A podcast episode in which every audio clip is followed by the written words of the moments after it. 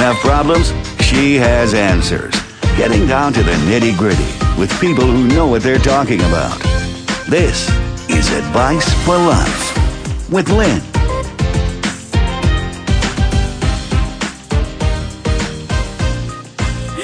Hi, everybody. Thanks so much for being here. Welcome to Advice for Life with Lynn.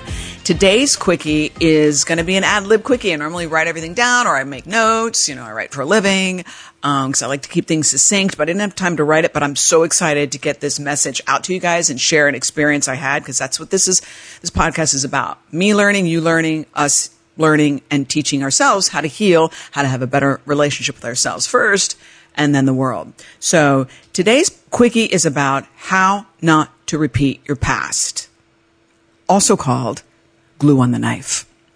So most of us go through life repeating our past, right? We, if we're not aware, we just keep reacting um, to stimuli or situations that are in front of us, and we have the same reaction we had when we were kids or when we were younger, and we don't even realize it.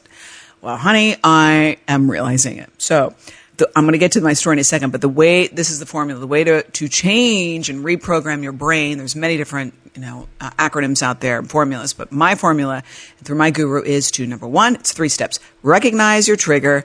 Two, relax and allow yourself to have your feeling. It's really important. And three, recreate the person you want to be. So through my spiritual group, I've been we've, we've been talking about this for 20 years, right? But the other day I did it so beautifully. I want to share it with you so I can remember myself and maybe you'll learn something too. So I just had a, you know, those, when you put that thing in your brain, you're like, I'm going to do this. I'm going to go to the gym or I'm going to get oatmeal. Or I'm going to, you know, I'm go on a date or I'm going to look good. I'm going to get that perfect outfit. When, when you put your mind to something or even you just have a thought in your head, it happens. Like you create it.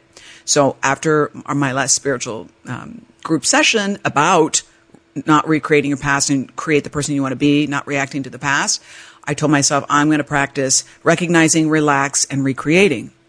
So the other day, my husband, by the way, this story is about a knife, glue on a knife.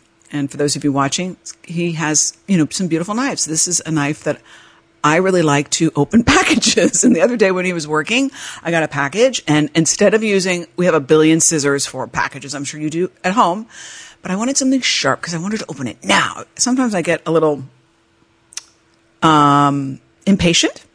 So I went to the block and he's not here. So I'm like, So I take the knife, this knife out, and I rip my package open. Great, package open, put the knife in the sink. The next day I look at it and it's covered in glue. And I'm like, I get triggered. That little girl, you know, that blood that rushes from your feet up to your head, that little girl, that oh my little girl that seven years old always got into trouble. She came up. wasn't wasn't the fabulous Lynn. It was a little girl going, oh, "You're going to get in trouble.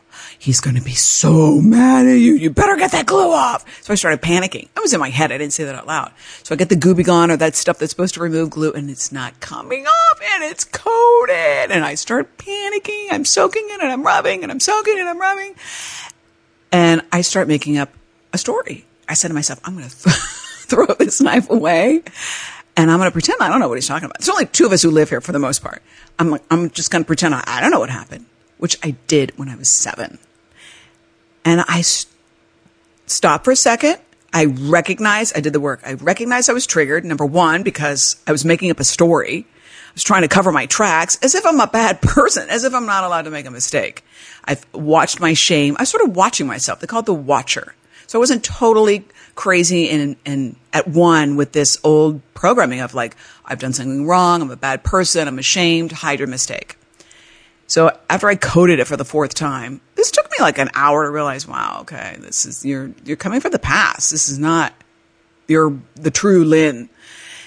I relaxed. I sat down. I allowed myself, I closed my eyes and allowed myself to feel that shame. And I breathed into it let it feel my heart because my heart was racing because I felt I did something wrong. He's to be mad at me. And then I just allowed it to be there. I didn't, you know, push it away. Once you allow the air to come out of the balloon, you acknowledge it. There's that shame and guilt. I'm a loser. I'm a bad person. He told me not to use the knives. Well, he didn't actually, but I knew better not to open the package and look what you've done. Just allow that shame to be there. It started to dissipate. And then I went to step three, recreate the person you want to be. So then I opened my eyes and I was like, okay, the person I want to be is somebody who owns her mistakes and doesn't feel ashamed, fixes it. So I was like, I'm going to do that. And I was, I would say I was like 90% there. So I'm like, called my husband at night. How you doing? Good, good. I'm like, I'm just going to tell you as if I, you know, killed the cat. I'm just going to tell you right now. I took your knife, your good knife, open a package and there's glue all, all over it and I can't get it out. And he says, well, why would you do that? you know, normal, which is what I would expect. Why would you do that?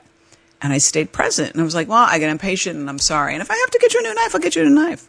It's like, okay, well, you know, maybe oh, just leave it there. I'll take care of it when I get home. And it was cool. He was cool. I was cool for the most part. I didn't go on to the whole, I did my re- recognize, relax, recreate. I just sort of let it be because I, I, I wanted to create, I wanted to practice being that, that confident person who owns her mistakes. So then I went to work for a couple hours. I came home and guess what? I looked at the knife. Almost all clean. The thing though, I mean, all the glue did come off eventually, but it is scarred. Don't if you're watching this, you can see that it's, it's got some damage to it. Like, I don't know what would you call them, scrapes from cardboard. But, you know, it's, it's workable. And I just feel so good about being able to use this formula, practice it, and knowing that it gives us freedom from the past, freedom to create who we want to be, freedom to be the real us. And I just want to share that with you and invite you to consider recreating who you want to be and not reacting and coming from the past. Three steps. Recognize you're triggered. Two, relax, allow yourself to feel your crappy feelings. Three, recreate the person you want to be. Actually, it's really create the person you want to be. Practice being the person you want to be. So there you go. There's the knife story. And I won't be using this knife to open up packages anymore, but I can tell you this. I'm going to make another mistake and I'm going to feel shame and crappy, but I'm going to watch it. I'm going to allow the feeling to be there. And then I'm going to practice being the real Lynn. Thanks for listening and see you on the next Advice for Life with Lynn. Without glue on the knife.